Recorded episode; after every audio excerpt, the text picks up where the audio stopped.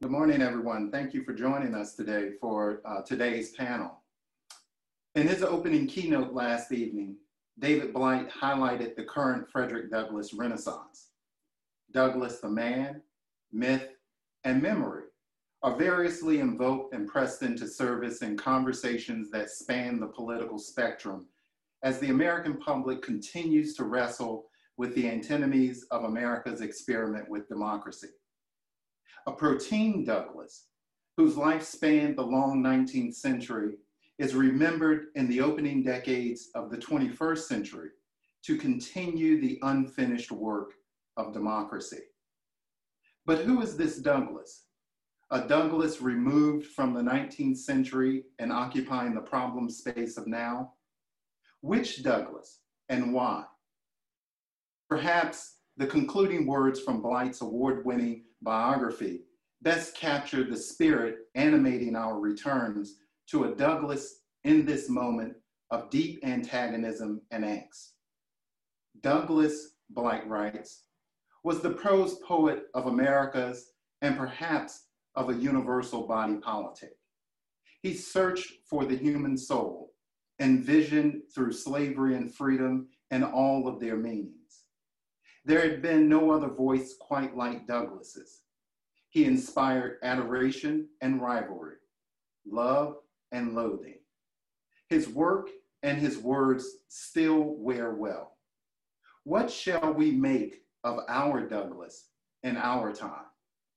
The problem of the 21st century is still some agonizingly enduring combination of legacies bleeding forward from slavery and color lines.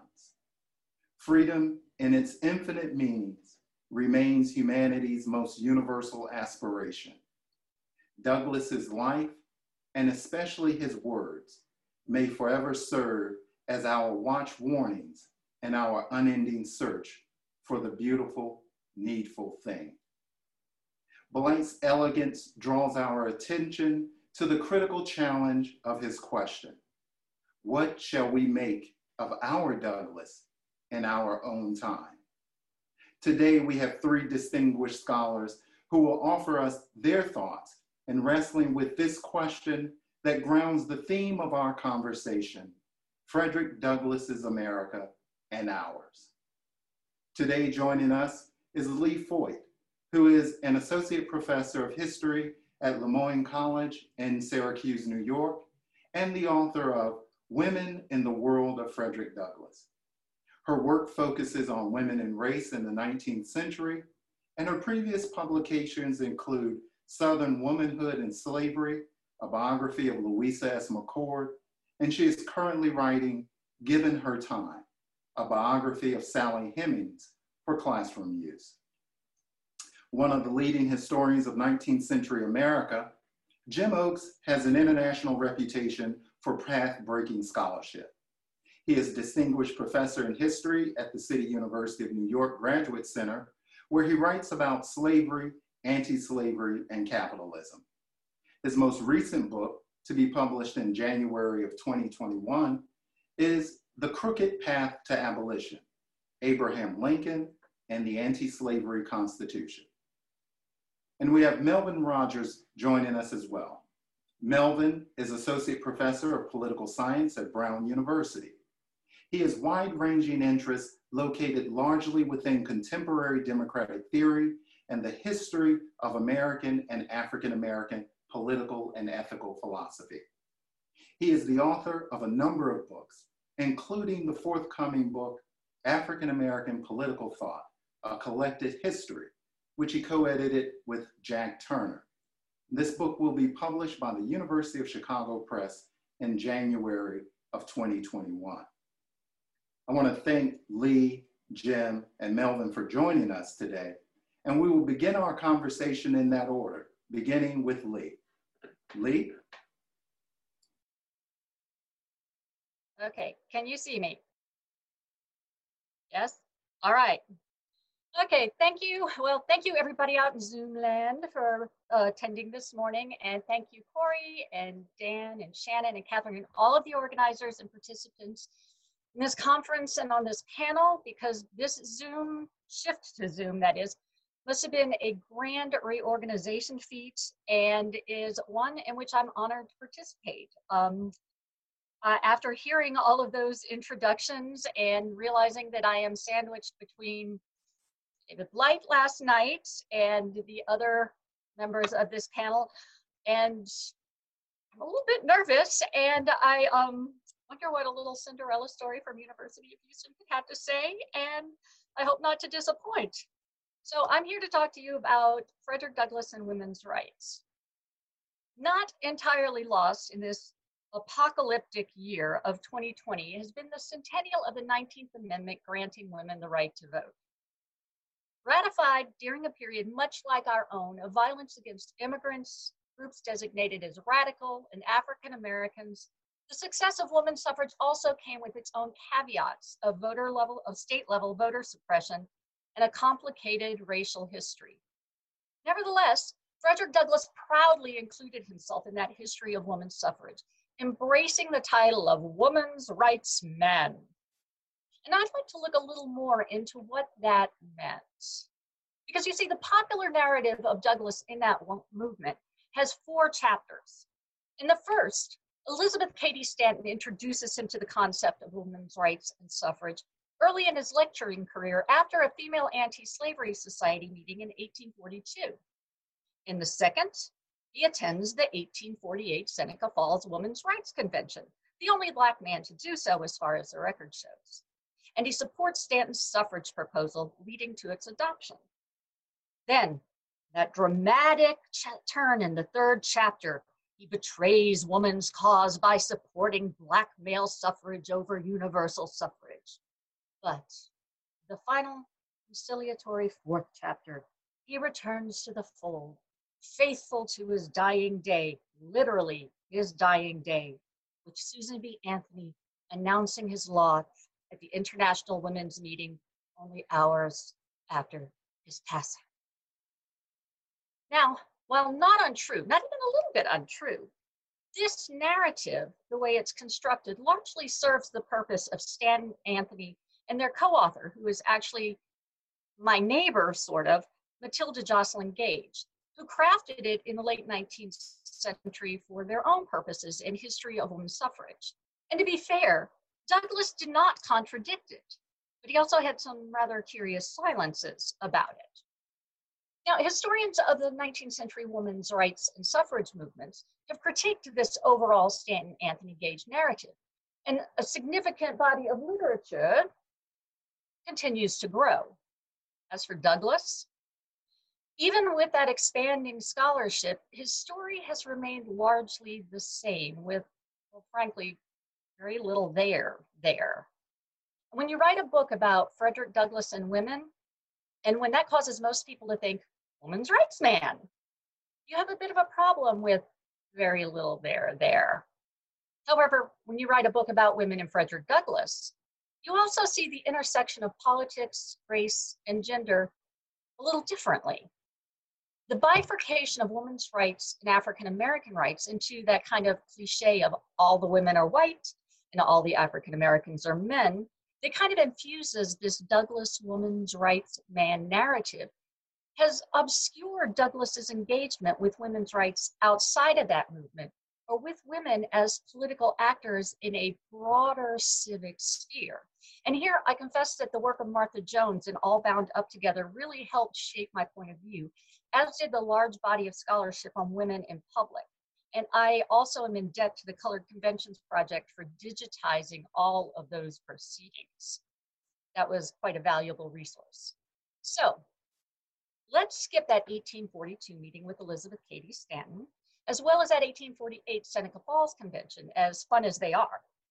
So too can we skim over the follow-up meeting in Rochester two weeks later, where Douglass, my other neighbor, Jermain Loguen from, um, from Syracuse, and William C. Nell, printer for both the Liberator and the North Star, all three African-American men, um, argue, they all argued for emancipation from all the artificial disabilities imposed by false custom, creeds, and codes. Instead, let's proceed to the more illuminating event in September. After Rochester, Nell and Douglass packed up and headed to Cleveland for the National Colored Convention. And I am using their terms there, lest Twitter has it. Now, sometimes advertised explicitly as colored men's conventions, these were all implicitly meetings for Black masculine political engagement. But behind the scenes, Black women had been a force in their communities through mutual aid, reform, churches, abolition, and really few movements of any sort could survive without female organizational expertise. All of which have begun to beg the question, much as it's done in the anti-slavery movement, should women be granted formal decision-making roles at conventions? And in taking the steps to allow them to do so, would that introduce a larger question of women's rights? In Cleveland, Douglass raised the question, or rather, he invited Rebecca Sanford, who had attended the Rochester Convention, to raise the question. Then a debate ensued as to whether an explicit provision on the matter should be included in the meeting's resolutions. And ultimately, the convention agreed to amend an existing provision to clarify that all rights claimed for men should also be claimed for women. Then they closed the discussion with three cheers for women's rights. Hurrah! And the crowd goes wild.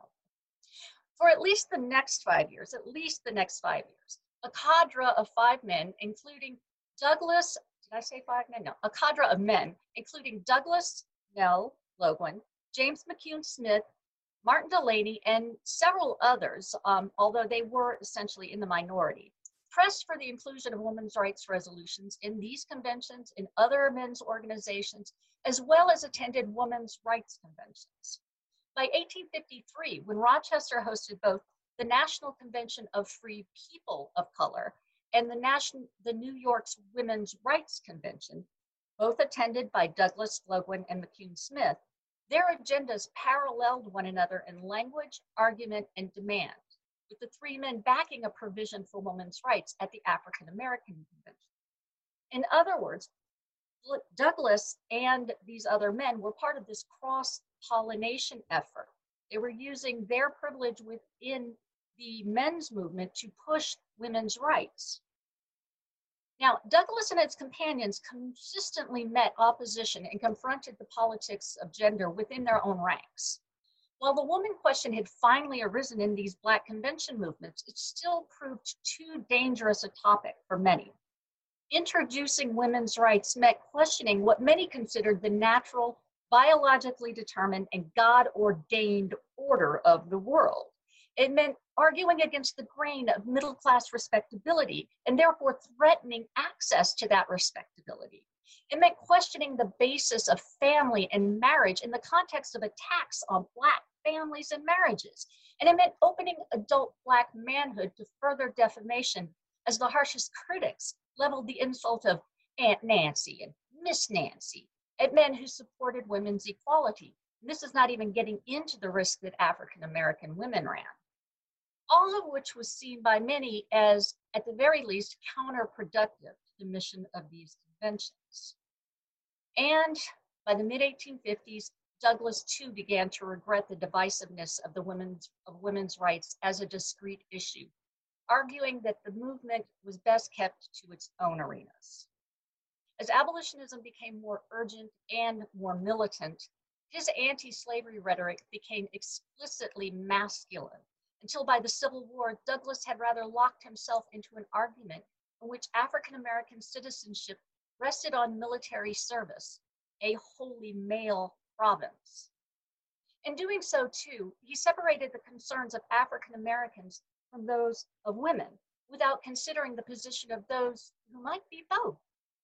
He seemed to classify women's rights as whites, which, to be fair, was something that the women's rights leaders had already begun doing regardless of their own opposition to racial prejudice, while subsuming Black women under their race which seemed to relegate sexism to the inconveniences of privileged white ladies. For instance, as early as 1854, when asked the reason that he chastised Lucy Stone for speaking at a venue that excluded African Americans, while he spoke at venues excluding women, he insisted that woman is not excluded from the public platform in a spirit of hate, as black men were, but were excluded as a matter of opinion. In 1869, when challenged that the violence inflicted on African American women in the South, such as the murder of their children, was done to them because they were women, he insisted that a Southern Black woman was attacked not because she is a woman, but because she is Black. In other words, he seemed not to conceive of misogyny, nor to understand that Black women experience violence as crimes of both race and gender at the same time. It couldn't be separated. Indeed, he seemed to implicitly understand, and this is my hypothesis, he seemed to implicitly understand that the gender race intersection of white of white women better than he did that of black women. Yet to say that he abandoned women's rights in the 1850s and 60s, that his commitment to women's rights was conditional, or that he was dismissive of women's concerns, would be harshly simplistic. He welcomed and promoted both Black and white women in visible roles as political actors in the fight against racism. And he defined political action quite broadly. In fact, once you start to see that, it's like everything, it becomes a hammer and everything's a nail. Even the women's rights, even as women's rights disappeared from the Black Convention resolutions, he insisted upon the seating of women's delegates and officers and did so over the objections that their mere service would pass the convention as a women's rights meeting. He had always shared the stage with female abolitionist speakers from early in his career.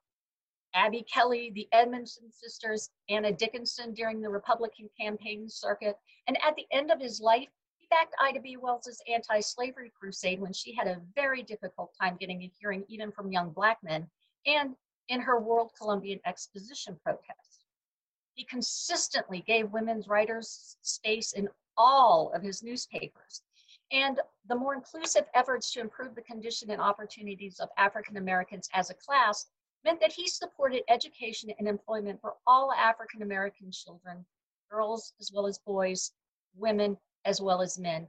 And thus, he also supported the projects of Black women who were so deeply involved in establishing more controversially, he and white women together challenged interracial taboos by publicly socializing as equals. And that, of course, came to its culmination with his marriage to Helen Pitts, a white woman. So, what to make of all of this? Well, first and foremost, Douglass was a race man. That's not shocking nor original. His concerns began with race. He thought deeply and analytically about race and he prioritized race. He didn't do the same for women, but his women's rights advocacy came within that framework. And second, and I this is I was thinking about this because of things I'm thinking about in you know in trying to make this connect to what's going on today. The concept of allyship, which is something very popular today, might better be used to understand his position within the women's rights movement. Um, for instance, today we think of BIPOC members of an anti-racist movement like Black Lives Matter as those who are affected by racial oppression and have a vested interest in the movement's success. White supporters are allies. And this was Douglass's relationship to women's rights. He believed in women's rights, but he didn't have a vested interest in the same way as, say, his daughter Rosetta. In fact, he himself admitted that when I stood up for the rights of women, self was out of the question. He was disinterested, which was considered a virtue. Douglass's weaknesses in women's rights were those of allies. His experience, source of oppression, principles of analysis lay elsewhere. But his strengths too were those of allies. Sharing common goals, he used his influence to expand the movement into other arenas, urged other men to use their own power to batter down the thick walls erected against women, and Rare, especially for his time, did not to presume to speak for women. He urged, he urged them to speak for themselves, and he said she is her own best representative. Thank you. Thank you so much, Leigh. Now we'll go to Jim. Jim? Thank you. Uh, thank you for the invitation. Thank you for uh, maintaining that this would be a conference even after all this gone on and doing it by Zoom. And thank you for giving me the opportunity to go back over a subject that I've been interested in for more than 15 years and to think aloud about some of the ways my own thinking about Frederick Douglass and the Constitution have changed. Once upon a time, I thought Frederick Douglass's dramatic reversal of opinion on the US Constitution was an example of what I call soapbox syndrome. Having entered the abolitionist movement as a Garrisonian, Douglass originally accepted Garrison's extreme view of the Constitution as a pro slavery atrocity.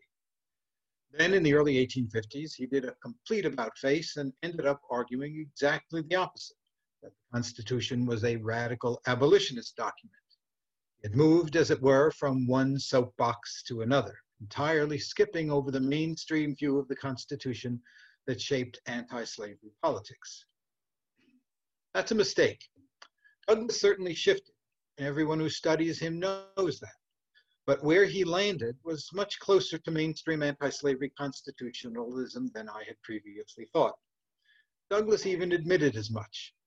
My position now is one of reform, not of revolution, he explained on the eve of the Civil War. I would act for the abolition of slavery through the government. Douglass said that in a speech at Glasgow in March of 1860, during which he offered his most complete interpretation of the US Constitution. Early in his address, Douglass spelled out as clearly as anyone could, and few could state things as clearly as Douglass, his fundamental disagreement with the Garrisonians. They hold the Constitution to be a slave-holding instrument and will not cast a vote nor hold office and denounce all who vote or hold office, no matter how faithfully such persons labor to promote the abolition of slavery. I, on the other hand, deny that the Constitution guarantees the right to hold property in man and believe that the way to abolish slavery in America is to vote such men into power as will use their powers for the abolition of slavery. Abraham Lincoln could have said that, and in so many words, he did. And so there are two ways to think about this. Either Douglass was closer to the mainstream of anti slavery thought than you might think, or alternatively, mainstream anti slavery thought was more radical than we generally recognize. My own sense is that both of those alternatives are true. Before launching into his more detailed analysis, Douglass rehearsed the familiar Garrisonian critique of the Constitution. It was based, he noted, on four specific clauses. Article 1, Section 9 protected the African slave trade from federal ban for 20 years. Article 4, Section 4 provided for the recovery of fugitive slaves. Article 1, Section 2 counted three fifths of the slave population for purposes of representation in the House. And Article 1, Section 8 empowered the president to use military force to suppress domestic insurrections. By 1850s, by the 1850s, anti-slavery constitutionalists had long been in the habit of minimizing the significance of some of these clauses, and Douglass did the same. He pointed out that at the time the Constitution was adopted, the slave trade ban was widely understood to be an anti-slavery victory, a crucial step toward the ultimate abolition of slavery itself. Men at the time, Douglass explained, looked upon the slave trade as, as the life of slavery. The abolition of the slave trade was supposed to be the certain death of slavery. Cut off the stream and the pond will dry up. This, Douglass pointed out, was the common notion at the time, and he was right about that. Furthermore, the slave trade provision, quote, makes the Constitution anti slavery rather than for slavery, he argued. It says to the slave states, quote, price you will pay for coming into the American Union is that the slave trade, which you would carry out indefinitely out of, out of the Union, shall be put to, the, to an end in 20 years if you come into the Union. Or consider the War Powers Clause. No doubt it empowered the president to suppress domestic insurrections or repel invasion, Douglass noted, but it also authorized the federal government to emancipate slaves in the very process of suppressing insurrections. Quote, the right to put down an insurrection carries with it the right to determine the means by which it shall be put down, Douglass explained. If it should turn out that slavery is a source of insurrection, that there is no security from insurrection while slavery lasts, why the Constitution would be best obeyed by putting an end to slavery, and an anti slavery Congress would, be, would do the very same thing, end quote. These were by 1860 familiar arguments among anti-slavery politicians, and indeed the War Powers Clause was to become the constitutional basis of military emancipation starting a little more than a year, one year after Douglass gave his speech in Glasgow. Douglass's reading of the Fugitive Slave Clause was more anomalous. He claimed that because it referred only to persons held to service rather than property, it applied only to indentured servants, not to slaves. Most abolitionists and anti-slavery politicians read the clause differently, though not at all in the way it was read by pro-slavery ideologues, including Chief Justice Roger B. Taney The clause did refer to slaves, anti-slavery folks agreed, but it mattered enormously that it referred to those slaves as persons rather than property. Moreover, the standard anti-slavery argument held that the Fugitive Slave Clause could not be enforced in disregard of the Due Process Clause. That is to say, whether the Fugitive Slave Clause was enforced by the states or by the federal government, accused fugitives were entitled to jury trials and habeas corpus. Slaveholders strenuously objected to this anti slavery reading of the Constitution, so much so that secessionists repeatedly cited it as a major justification for leaving the Union.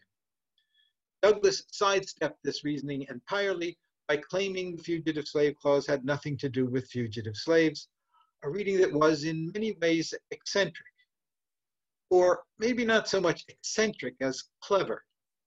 By deliberately reading the Constitution in the most literal way possible, Douglass was making a serious legal point about the implications of ambiguous constitutional language.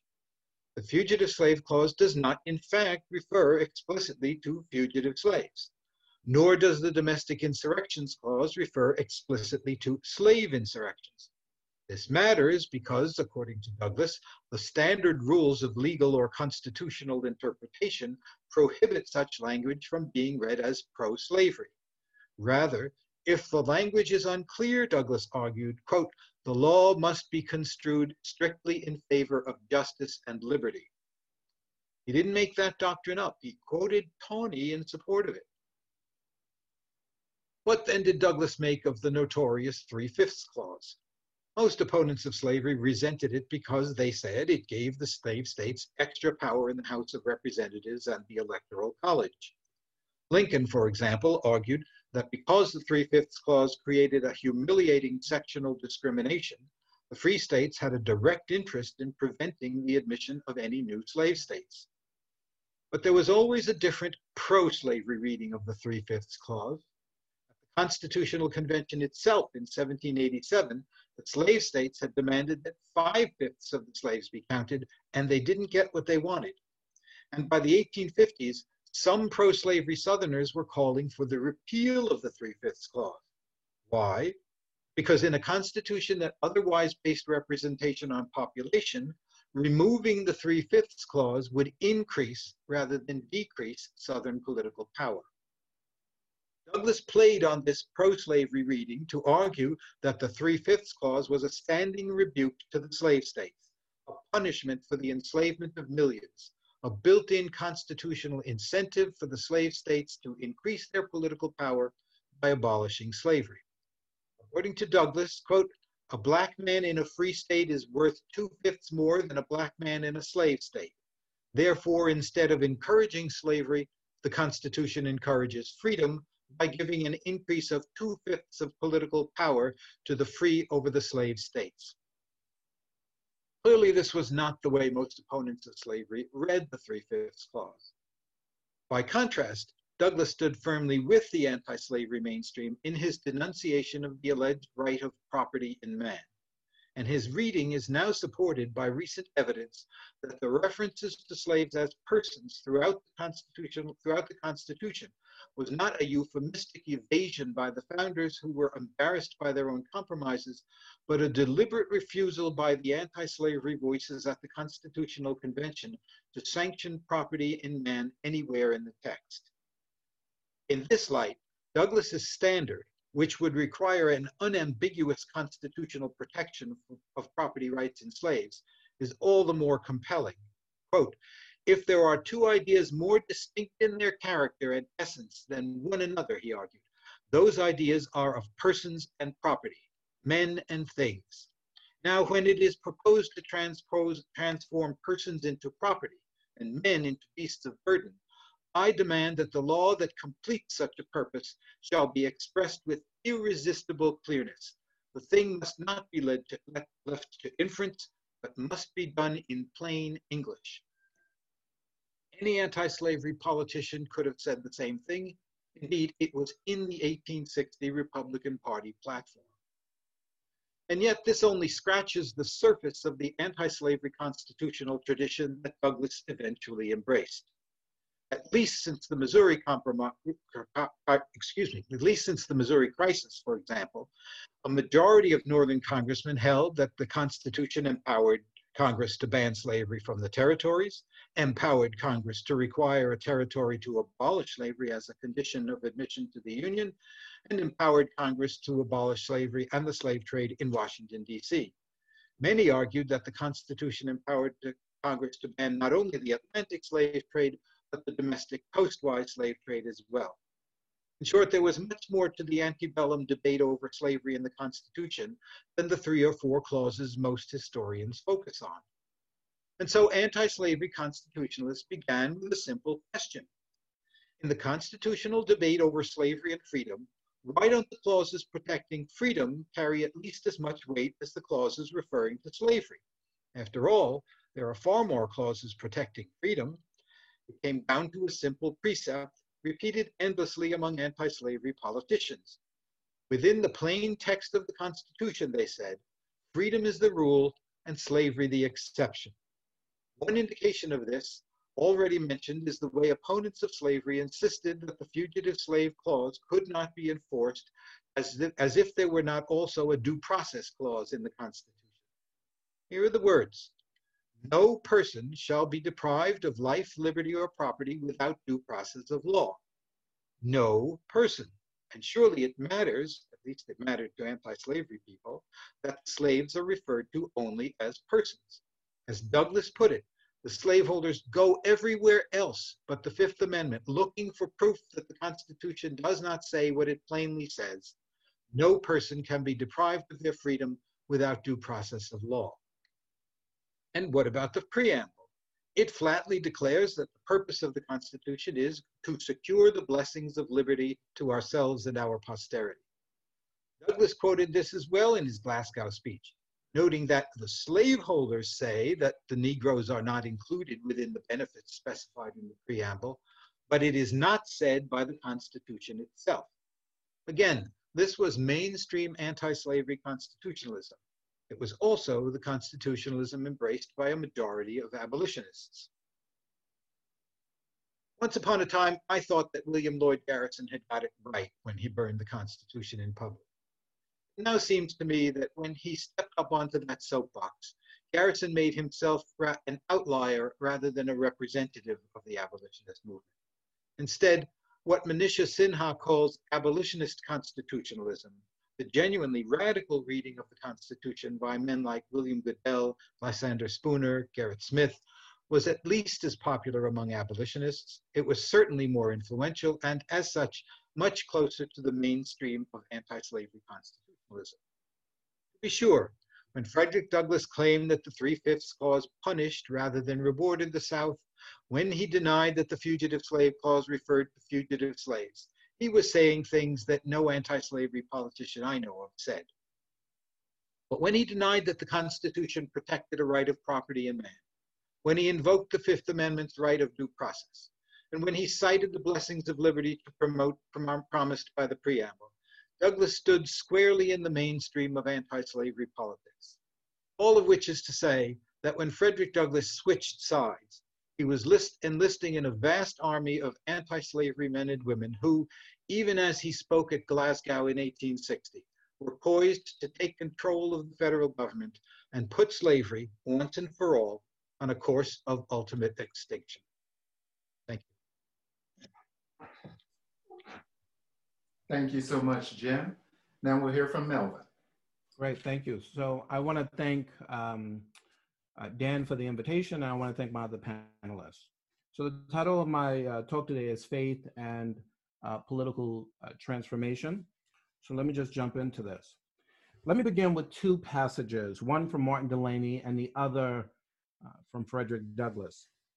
In a May 1852 letter to William Lloyd Garrison, Delany writes the following, quote, I'm not in favor of caste nor separation of brotherhood, the brotherhood of mankind, and would as willingly live among white men as black if I had equal possession and enjoyment of privileges. If there were any probability, any probability, I should be willing to remain in the country fighting and struggling on, but I must admit that I have no hopes in this country, no confidence in the American people. This letter comes one month after the publication of Delany's magisterial text, The Condition, Elevation, Immigration, and Destiny of the Colored People of the United States. Douglass responds a year later to this sentiment in May of 1853. Here are Douglass's words.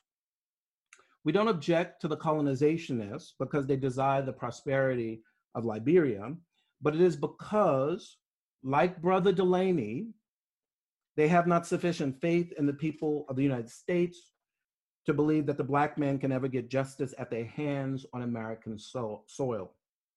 There are two themes I would like to highlight from these passages. The first is the slide from Hope and Delany's thinking to the language of faith in Douglass's. The second bears on the invocation of the idea of the people that we see or that we hear in Douglass's uh, uh, response. And I will spend my time today thinking out loud about the themes of hope, faith, and ultimately pessimism in these two figures.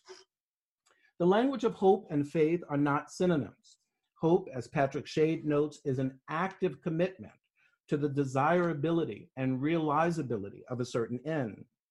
For Delany, hope is tied to confidence into, in, in bringing to fruition what one desires. As he suggests, hope stands within the world of probabilities, informed by facts that provide indications of what is possible. We must abandon, he says in chapter 16 of Condition, all vague theory and look at facts as they really are, viewing ourselves, referring to Black people, and our true position in the body politic. But he appears to take those facts, at least in 1852, to be exhaustive not only of what is, but what may be. In contrast to hope, faith, or so I shall tentatively say, is a passionate con- conviction, conterminous with a vision of life or object not in existence. Now, both hope and faith are tied to something not yet in existence, but the source of difference between the two is that hope marks levels of confidence in achieving what is desired, while faith is the expression of a loving, even a difficult commitment, precisely because there is no confidence to be had at least based on some facts of the matter, in its realization. This, at least, appears to be one take on how these two concepts can fit together. Delany not only dispenses with hope because there is no evidence to sustain it, but more significantly, he is without faith that there is a narrative of American and African American life that can provoke whites to change, to dispense with the status they seemingly enjoy by virtue of being white. But why precisely is Delany without faith? I think the answer to this relates to the three markers of what I will call Delany's pessimism. The first is what I will tentatively call the general burden of historical inegalitarianism. This is how he captures it in chapter one, condition of many classes in Europe considered, quote, that there have been in all ages and in all countries classes of people who have been deprived of equal privileges. These are historical facts that cannot be controverted, end quote. Now, Delany might just be offering us a descriptive claim about the past, but I'm not sure that's exactly what's going on here. And this is because this claim about inegalitarianism comes in a chapter that bears the first substantive word of his title, the word condition. For Delany, Condition denotes the particular mode of a person or thing, the manner of the person or thing in question. Since he speaks of an egalitarianism as a condition of all ages and all countries, and given how the term functions throughout the text, there seems to be no good reason to believe this condition will disappear anytime soon, or dare I say, at all. It seems to me that what Delany is really doing is ontologizing historical facts as the immovable markers of human nature. It is not that the facts cannot be controverted, as he says, because they are past, but because they define the temporal fields of the past, the present, and the future. That is, human nature is the kind of nature, when understood socially, that generally produces political and ethical hierarchies to organize human relations. This is, for Delany, the human condition. Now, this leads, I think, to the second marker of Delany's pessimism. He understands the practice of racial domination as defining what American society really is in itself. Racial domination in the United States is a localized manifestation of the general burdens of historical inegalitarianism. This is why he says, as I quoted earlier, we must take the facts as they really are. And of course, Delany had much going for this idea in 1852, especially with the recent passage of the Fugitive Slave Law two years earlier, in addition to the general state of Black people both in the South and in the North. Finally, the burden of historical inegalitarianism and its specific manifestation and the facts of racial domination in the United States appear to be effectively institutionalized via Delany's positivism. And let me explain this. Political life, Delany thinks, is merely the attitudinal expression of the underlying ethos or culture of a people. And he thinks that the, and these are his words, the badge of degradation ascribed to Blackness and that circulates in the cultural life of America is instantiated in its political and legal institutions. And he also thinks the identity of white Americans is formed in contrast to their darker counterparts. To transform American society, one must be willing to destroy what he calls the badge of degradation. But this transformation must also involve a willingness by white Americans to destroy the legal and customary badge of superiority they now flaunt. They must be willing to destroy, he argues, who they take themselves to be. And this would mean, Delany tells us, the overthrow of the American polity. Now, this way of thinking informs his analysis of the fugitive slave law and condition. He focuses on this law not because he believes positive law, the primary site of justice, but because he takes the idea of law to be expressive of the underlying ethos or spirit of a people. Delany's analysis turns on a distinction he makes in the early part of condition. And there in that early part, he says that the domain of moral law is where, quote, the sense and feeling of right and justice lies. This, he tells us, is to be distinguished from the physical law or the law of the political state. The moral law, he goes on, need not necessarily guide positive law. Or to put it in the language of legitimacy, and I think this is appropriate here, procedurally, if a law emerges from the polity's decision procedure, let's say through the requisite number of those appointed to Congress voting for it, it is legitimate to that extent. Legitimacy, as Delany sees it, is about the proper relationship between the positive law and those on whose behalf the law is issued and over whom and over whom by or as determined by the Constitution. This account leads Delany to describe the fugitive slave law as both a legitimate expression of America and also a monstrosity of the polity. And here is the upshot of Delany's positivism as the final leg of his pessimism. Delany connects the political foundations of American society to its largely white male voting population, and he then uses the outcomes of their decisions as communicating who the citizenry really is and in what their commitments really consist. For him, if the Constitution expresses the concrete existence of the people, its ethical life or its cultural life, and is the only source of power, then there can be no other conception of the people that is not fixed by the political instruments that claim to speak in the people's name.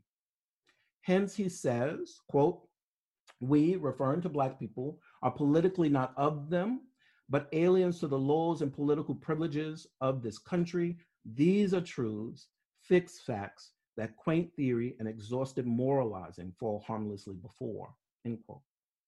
Now, all of this contrasts quite sharply with Frederick Douglass.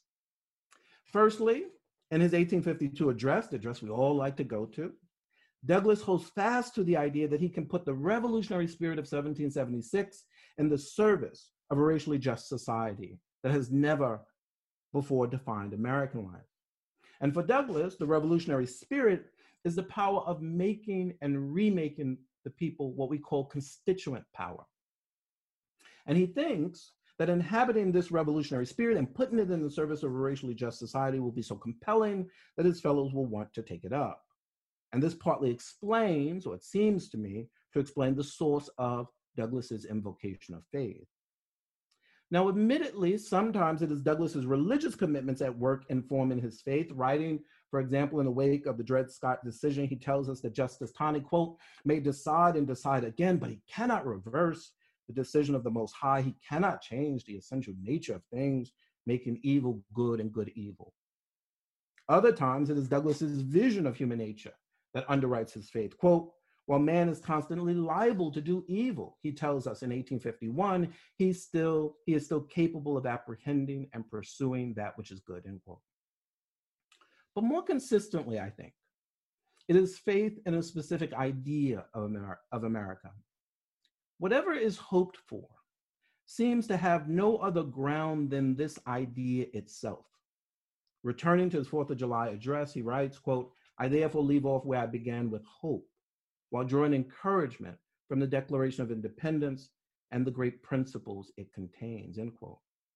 Here, hope draws encouragement from something, the idea of the Declaration of Independence, but notice that the something in question is wholly normative in character rather than empirical in Delany's sense of things. Douglass repeats the sentiment in the Dred Scott speech of 1857. But Douglass, hope and faith come together in a way that contrasts sharply with how they came together for Delany and mirrors Hebrew 11:1. Now faith is the substance of things hoped for, the evidence of things not seen. This, I think, gives us the formal character of Douglass's faith. First, faith is a vision of political and ethical life that is at variance with the community he inhabits what he says in the Fourth of July address that America fails to be true to. Second, faith is a substantive vision he hopes will command allegiance because he believes it is a vision of life in which all can find a home. And then third, the substantive vision of his faith is something for which he is willing to fight to bring into existence. There's an important epistemological difference, I think, between Delany and Douglass worth noting. In other words, there is a difference, and I want to move a little slowly here. There's a difference between a belief that is a conviction that some end should be supreme over conduct, say, for example, belief that a racially just society in the United States is possible. There's a difference between that and a belief that some object exists as truth for the intellect. Say, for example, the sun will rise in the east and set in the west, where that claim is underwritten by a constellation of facts about the rotational axis of the earth and the orbital path of the earth. For Douglass, the first kind of belief, the one he holds given the conditions of African Americans, must function as a precondition for political engagement in the first place. In other words, the claim runs ahead of the evidence needed to sustain it in a way that the second belief does not. Now, I don't know that the faith holders, um, such as Douglass, I don't know that they are naive Douglass, for example, seemed just as realistic about America's past and present as it related to race relations, although he did not engage in the kind of ontologizing of history that you see in Delany. In fact, Douglass might be thought to hold a true realism for just this reason. As far as I can tell, Douglass was clear that America's past was bleak, and he seemed quite clear. The prospect for the future was dim. America, he said in the Fourth of July address, is false to the past false to the present and solemnly binds herself to be false to the future. So Douglass's faith, given that statement, was not reasonable at all. But perhaps this is the unstated significant point about pushing for political and ethical transformation. A reasonable man, Toni Morrison tells us in her essay Moral Inhabitants, adjusts to his environment. An unreasonable man does not, end quote. Or to avoid the declarative, we might put it in the form of a question. When has transformation of the political or ethical kind ever come about because of reasonable people? So, what then, and here I'm coming to a close. So, what then of the idea of the people Douglass invoked against Delany, the idea of the people that Delany doesn't have faith in? When Douglass uh, appeals to the revolutionary spirit of 1776, he's appealing to the logic of legitimacy that is itself dependent on openness. Legitimacy is not a way of talking about adherence to a de facto polity, in contrast to Delany, but a way of marking the principle of invention and reinvention that can connect what the polity is to what it may become. And to do this within the background or within the boundaries of the background norms with which the polity is familiar. Douglass is thus asking his fellows to channel the spirit of 76 so as to give life to a vision of themselves not yet in existence. And he is treating the people as not that thing specified finally by the Constitution, but as an aspiration struggling to inhabit the world. There is, final paragraph, there is, I think, insight here.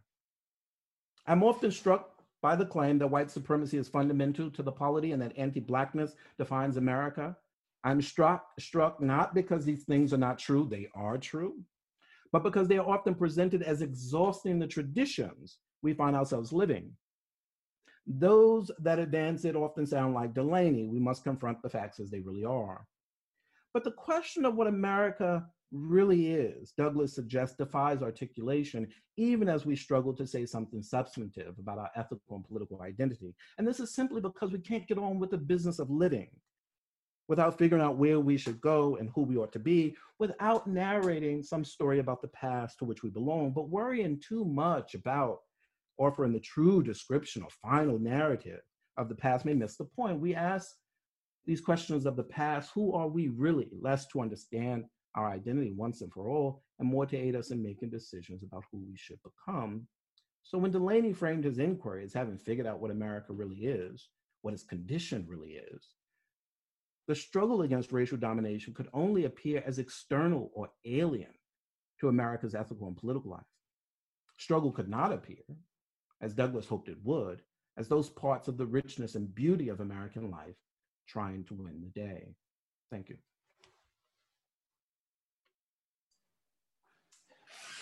I want to thank each of the presenters, uh, Leigh, Jen, and Melvin. Each of you have given us a lot to think about in terms of the evolution of Douglass's thinking, consistent with the evolution of scholarship on Douglass. Leigh reminding us over a 50 year period that this woman's rights man occupied many spaces within the spectrum. And often the dominant narrative that we have of Douglass sort of pigeonholes him to one particular moment and how we begin to imperialize that moment. Instead of seeing the protein nature and context of his thinking on women's rights in relation to the struggle of African Americans and African American women uh, for political and social rights.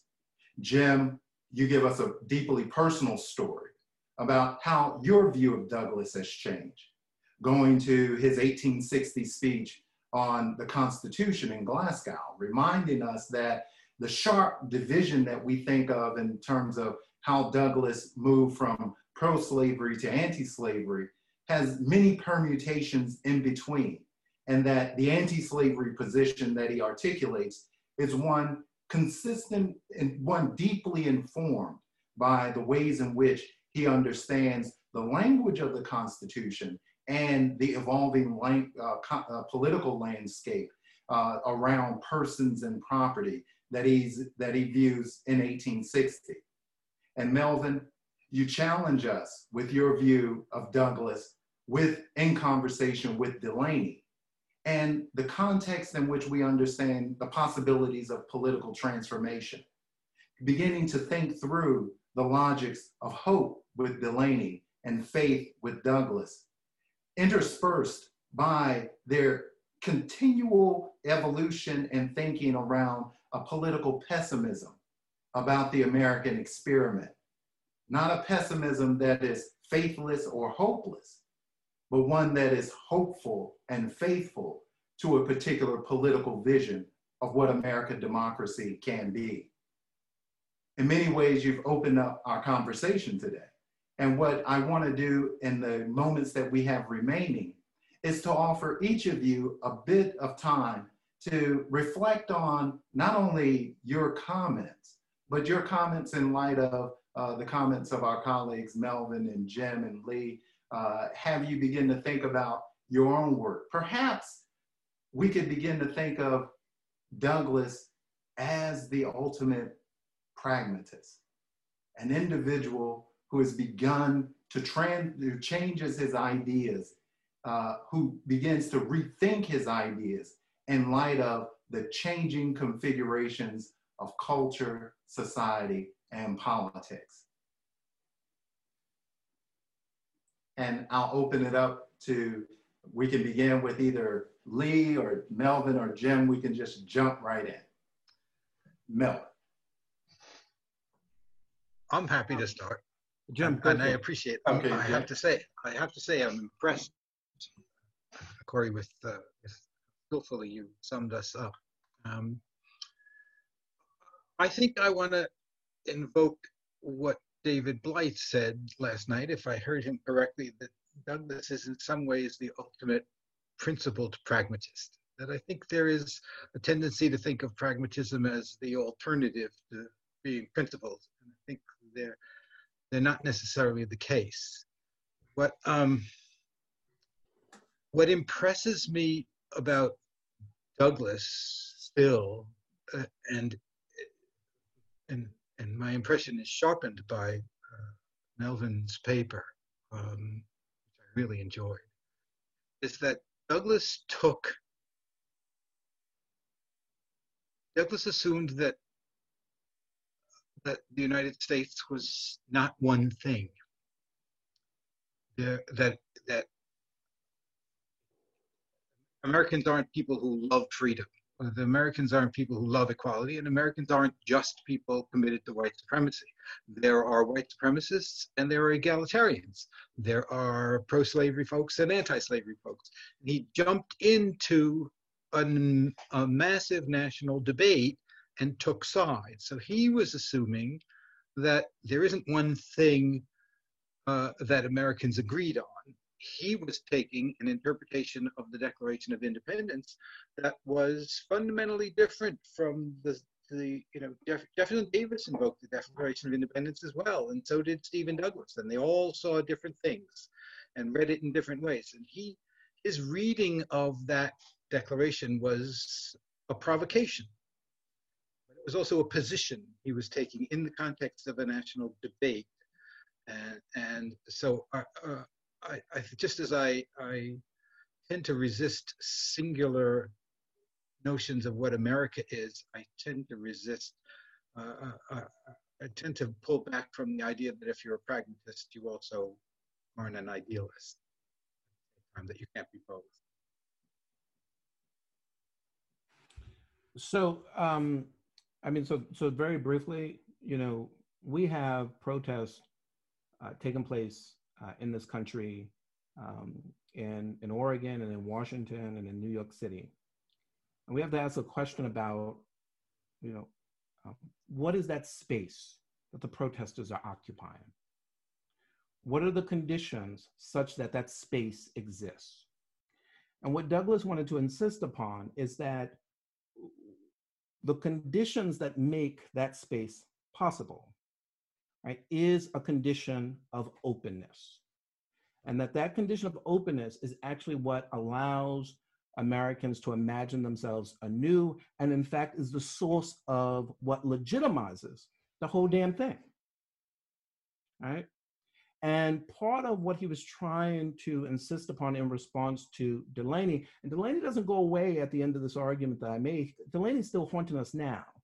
And, and, and we have to attend to Delany and reread them.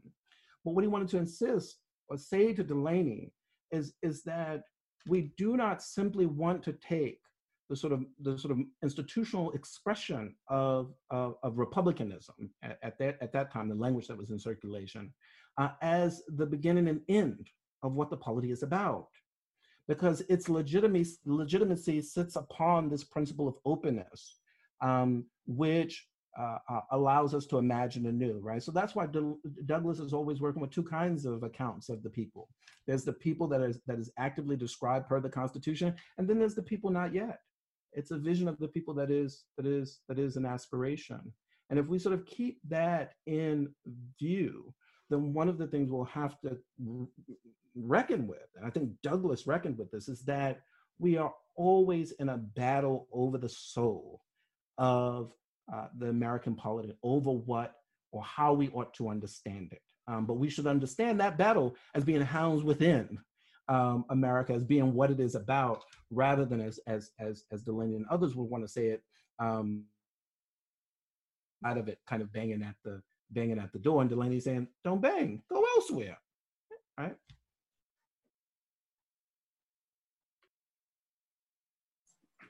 Leigh, would you like to offer us some uh, closing thoughts? Um,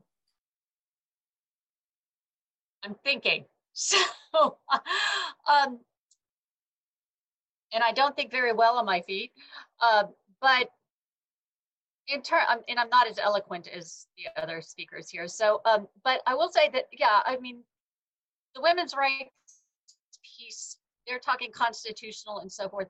The women's rights piece does fit in here. And when I think about just, I quite often address crowds like at Seneca Falls that are wanting to hear women's rights and the heroic role that he plays. And then they're always asking, why did he betray them? And, um, and what you see in there is a bit um, like what Jim was talking about with the pragmatism and does he make this about face turn on um, the Constitution. And what it seems is, you know, because he is a race man and he sees things from race, but also that there is um, this operational level of politics, having having to work from the outside in, and um, and now I'm just letting words fall out of my mouth because they're they're working in my head as I'm talking. But there is this operational politics that does mean you have to make choices about what you can get done now, what you have to do to move forward now, and what priorities show up now. And that's that's what I see him doing, but that doesn't mean you can't do other things at the same time that do move you towards that end.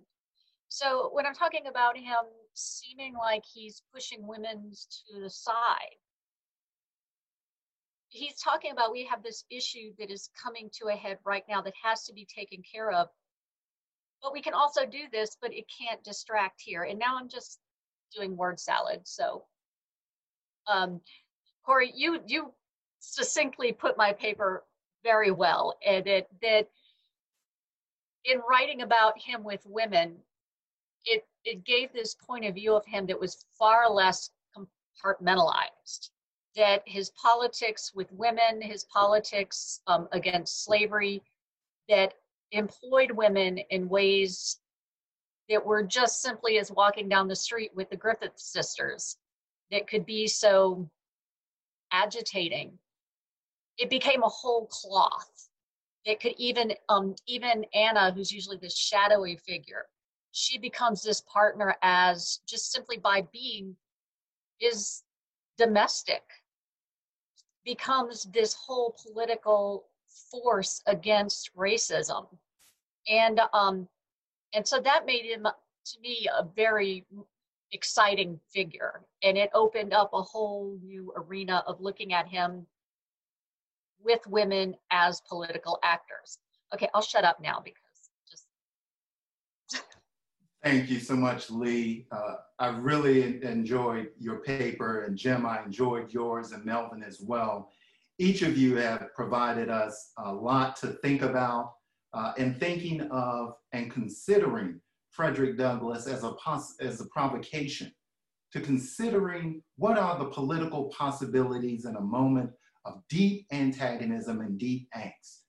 What you've demonstrated through each of your papers is that Douglass met that challenge in the 19th century. He did not stand still in his politics, nor did he stand still in his thinking. And it is that aspect of Douglass that continues to challenge us today as we wrestle with the question that David ends his justly famed biography of Douglass. What shall we make of our Douglass in our own time?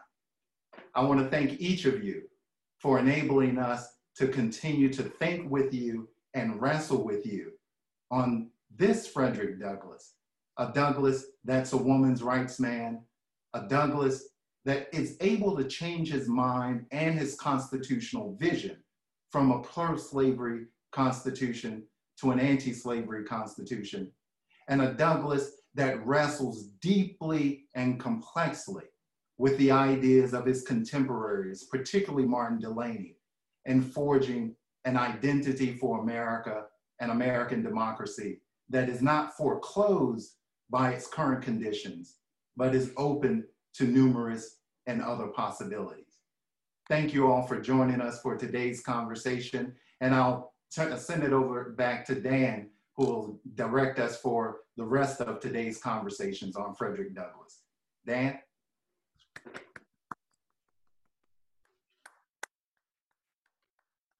And hear the cheering now. It's a terrific panel. Corey, thanks for leading it. Jim and Leigh and Melvin, outstanding remarks.